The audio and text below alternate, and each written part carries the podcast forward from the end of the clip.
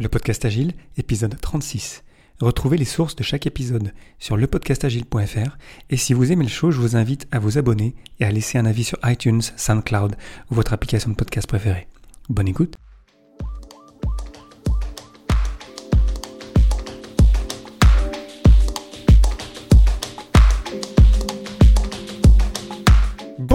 bonsoir et bienvenue, vous écoutez le podcast Agile, le podcast qui parle d'agilité en français.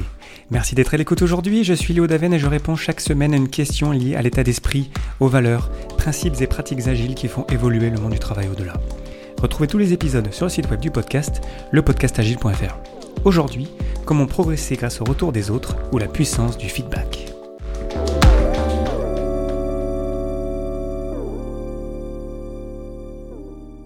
Le feedback, les retours venant de notre entourage, de nos pairs, de nos partenaires, ce n'est jamais facile car le feedback c'est le brocoli des conversations. On sait que c'est bon pour nous, mais on n'aime généralement pas ça. Personnellement, je pense que le feedback négatif n'existe pas. Tout retour est intéressant et peut nous aider à progresser, si on est dans l'état d'esprit de l'accueillir et d'agir ensuite. D'ailleurs, n'hésitez jamais à m'envoyer un message directement, soit sur le compte Twitter du podcast Agile, soit à moi directement, euh, soit par email, soit par n'importe quel moyen pour essayer de, me partager ce que vous pensez euh, du podcast Agile et euh, pour toujours dans l'idée de l'améliorer. Et d'ailleurs, on parle souvent de comment donner, partager du feedback et récemment, j'ai été frappé par le fait qu'on ne parle que très rarement du comment on le reçoit, le feedback. Ce qui est en fait bien plus important que le donner puisque c'est en le recevant, en étant capable de recevoir des commentaires des autres qu'on peut progresser soi-même. Donc la question du jour, comment recevoir du feedback et comment progresser grâce au retour des autres. Déjà, il ne faut pas se voiler la face. Nous-mêmes, recevoir des informations sur nous-mêmes, ce n'est jamais agréable. On a tous un réflexe de vouloir être aimé et de rechercher la sécurité. Il est donc normal que ça nous fasse un petit peu mal, dans le sens où recevoir des remarques nous fait faire face à des choses qu'on ne voit pas nous-mêmes. En effet, on ne se voit pas soi-même, nous-mêmes, 24 heures sur 24, un petit peu comme lorsqu'on va au gym, dans les salles de sport, où euh, il y a des grands miroirs et qui nous permettent en fait lorsqu'on fait des mouvements de réfléchir et d'améliorer notre nos mouvements par exemple. Ça, ben en fait, on, l'a pas dans la vie de tous les jours. On n'a pas euh, un miroir permanent autour de nous pour nous, nous rendre compte de vraiment de, de nos actions. Donc, lorsqu'on va recevoir un feedback, en fait, on, parle de la personne qu'on ne voit jamais nous-mêmes. Et c'est ça qui est, comment dire, on n'y peut rien quelque part, mais l'avoir en tête, ça peut nous permettre de mieux recevoir le feedback. Ensuite, lorsqu'on le reçoit, ces, retours, ces commentaires, ces, remarques, on a un réflexe, encore une fois, humain, d'avoir un rush naturel d'émotions qui vient nous submerger. Euh, surtout lorsque le feedback est difficile, évidemment. Pour moi, la clé dans ces cas-là, c'est de respirer, de calmer notre respiration, de laisser passer la vague un petit peu, si vous voulez. Et lorsque c'est fait, après quelques secondes, de revenir dans une position d'ouverture. Parce que la personne qui vient nous voir, qui vient nous partager du feedback, elle prend du temps, elle prend de l'énergie, elle prend du courage aussi. Et donc, et même si ça fait mal, il faut qu'on l'accepte, il faut qu'on écoute. Et ça, c'est pas facile lorsqu'on a ce rush naturel d'émotion qui est encore une fois naturel, on peut rien faire contre ça. Tout ce qu'on peut faire, c'est un petit peu le, pas le contrôler, mais un petit peu le laisser passer.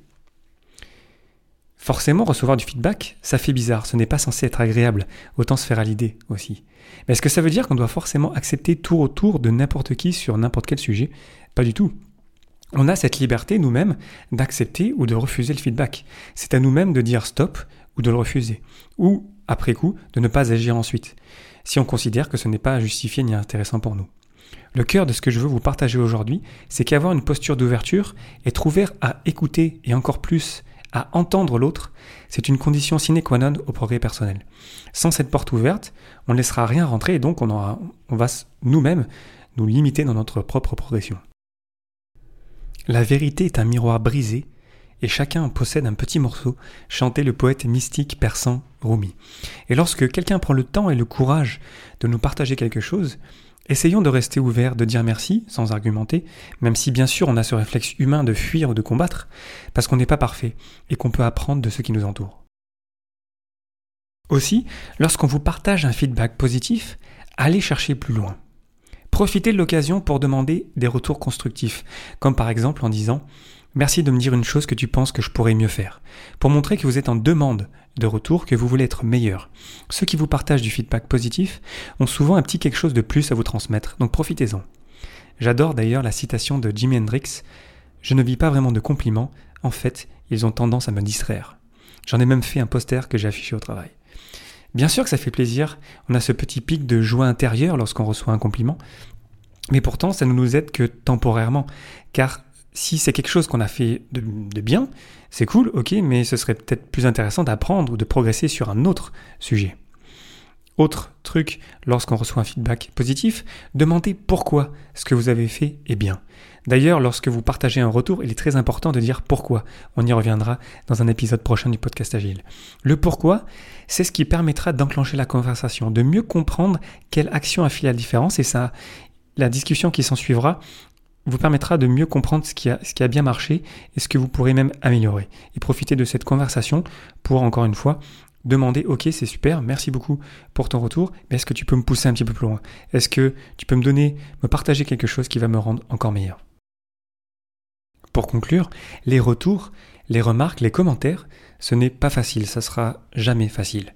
Mais ça nous fait grandir. Il est donc primordial d'être ouvert à le recevoir. Si quelqu'un a le courage et a pris le temps de vous en partager, il y a peut-être quelque chose à en retirer. Prenez le temps, et lorsque vous l'aurez digéré, que vous l'aurez accepté ou pas, passez à l'action ou pas. Et d'ailleurs, ces actions que vous mettez en mouvement pour vous améliorer, vous ne le faites pas pour la personne qui vous a partagé du feedback, vous le faites pour vous. Et la question de la fin sera, vous souvenez-vous du dernier feedback qui vous a marqué, qui vous a fait progresser? Le podcast Agile, épisode 36, c'est terminé pour aujourd'hui. Merci infiniment pour votre attention. N'hésitez pas à le partager autour de vous et pour ne pas rater le prochain, abonnez-vous sur le site web du podcast, lepodcastagile.fr. Profitez-en aussi pour partager votre feedback, et oui, et poser vos questions auxquelles je répondrai lors d'un prochain numéro. Merci encore pour votre temps, j'espère que je vous aurai apporté quelque chose et je vous souhaite d'excellentes journées et soirées. Rendez-vous au prochain épisode